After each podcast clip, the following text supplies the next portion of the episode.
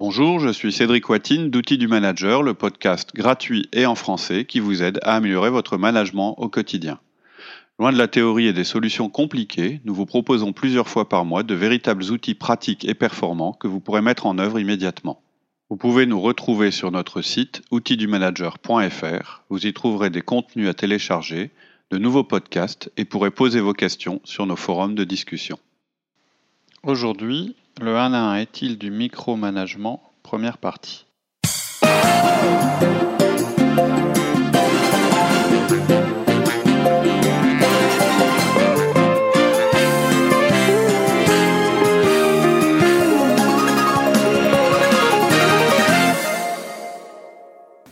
Bonjour Cédric. Bonjour Laurie.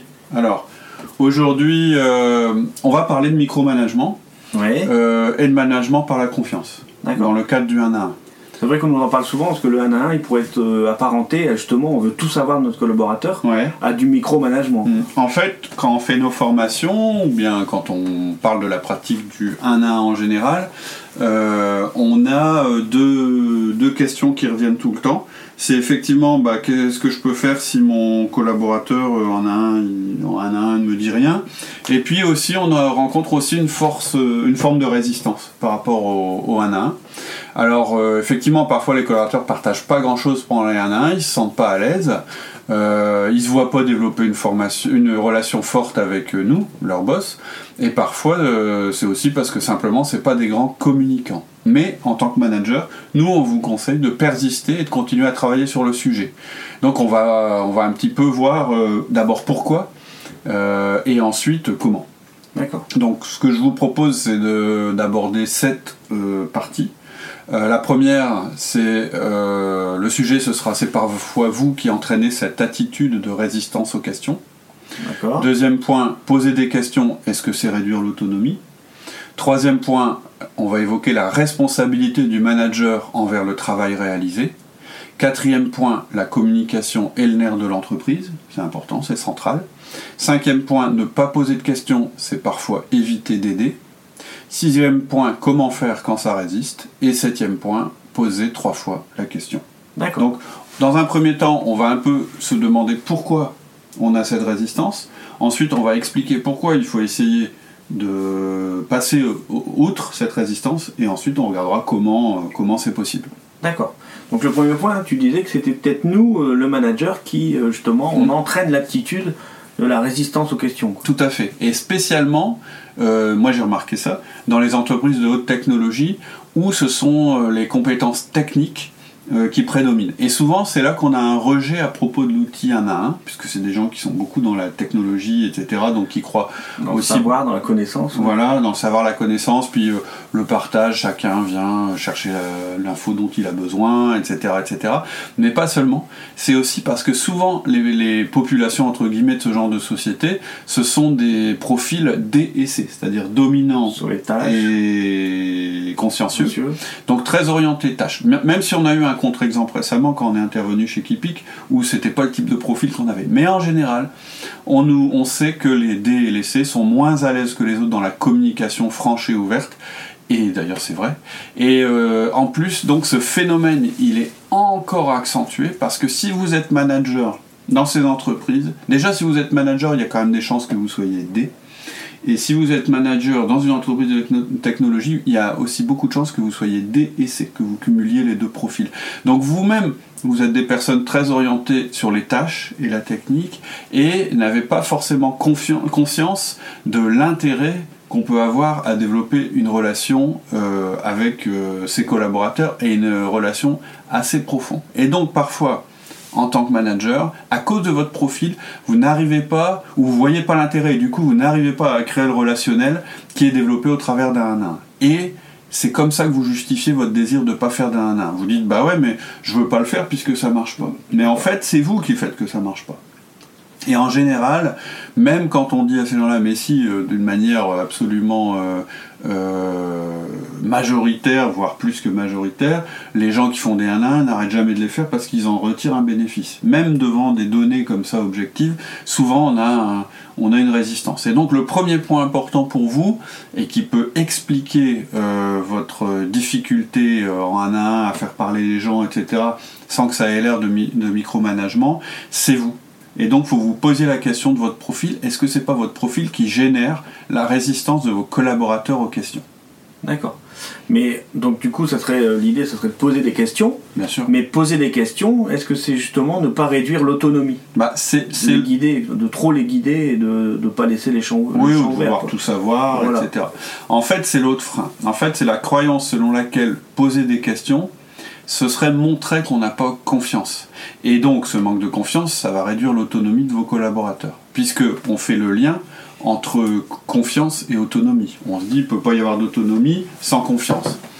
Et donc, vous avez souvent peur, et votre collaborateur peut aussi avoir cette perception, c'est une peur qui est fondée, que votre collaborateur, si vous posez pas de questions, c'est que vous vous intéressez pas à ce qu'il fait. C'est-à-dire que vous, euh, euh, vous, vous pouvez euh, dire, bah oui, mais je lui pose pas de questions parce que je veux lui laisser son autonomie, etc., puis que c'est une grande personne, puis qu'il va se Je débrouiller veux pas l'orienter. je veux pas l'orienter, etc. Puis il peut être d'accord, mais sa perception, ça va pas forcément être celle-là. C'est un petit peu comme, comme quand on parlait du feedback. Si vous faites pas de feedback à quel- quelqu'un, en fait, vous lui faites un feedback. feedback. Vous lui donnez l'impression que quoi qu'il fasse, de toute façon, bon, bah c'est bien. Ou pire, ça veut dire que vous vous y intéressez pas, que vous êtes indifférent par rapport à sa performance. Donc, poser des questions, c'est pas réduire l'autonomie. Par contre, ne pas poser de questions, c'est faire preuve d'un désintérêt de la personne.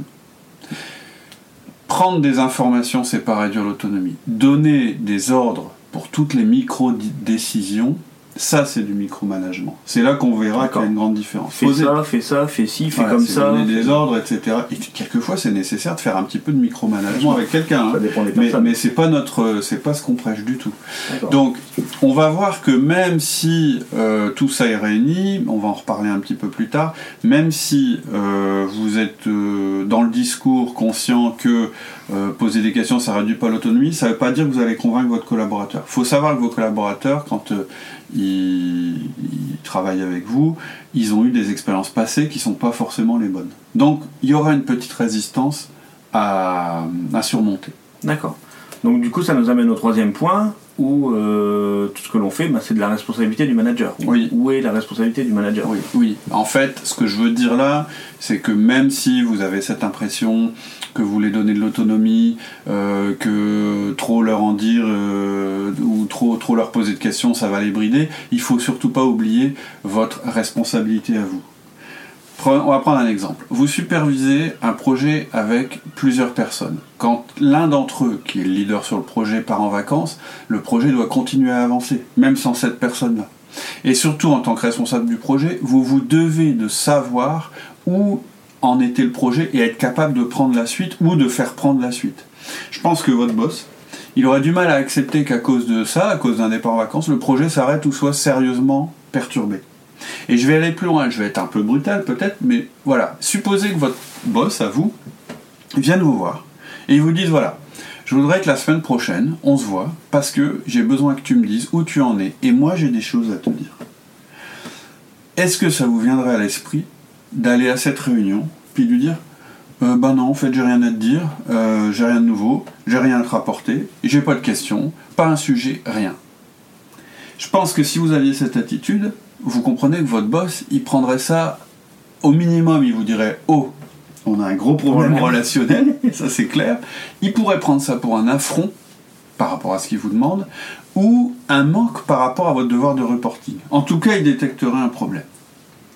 Donc, ce que vous pouvez vous appliquer à vous par rapport à votre boss, pourquoi euh, On le est-ce que- tolère à nos pourquoi est-ce que collaborateurs. vous le, le tolériez par rapport à vos On pourrait le collaborateurs renvoyer exactement. Si vous estimez normal de répondre à votre boss quand il vous pose ce genre de questions, pourquoi c'est pas normal quand vous vous posez ce genre de questions à vos collaborateurs Ouais, pourquoi Parce- on accepte notre collaborateur alors que nous on se dit mais c'est inconcevable à faire ça. Tout à boss, fait. quoi. Voilà, moi mon boss, je peux pas, je dois lui expliquer. Ouais.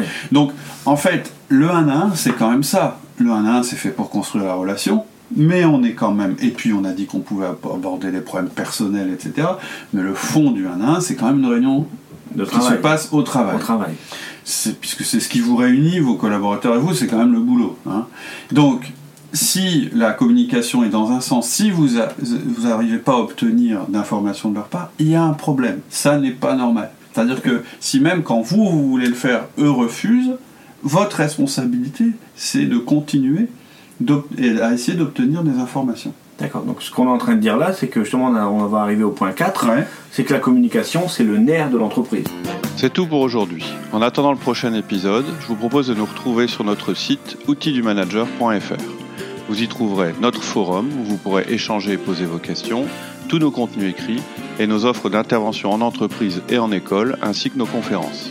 Je vous dis à très bientôt sur notre site outildumanager.fr.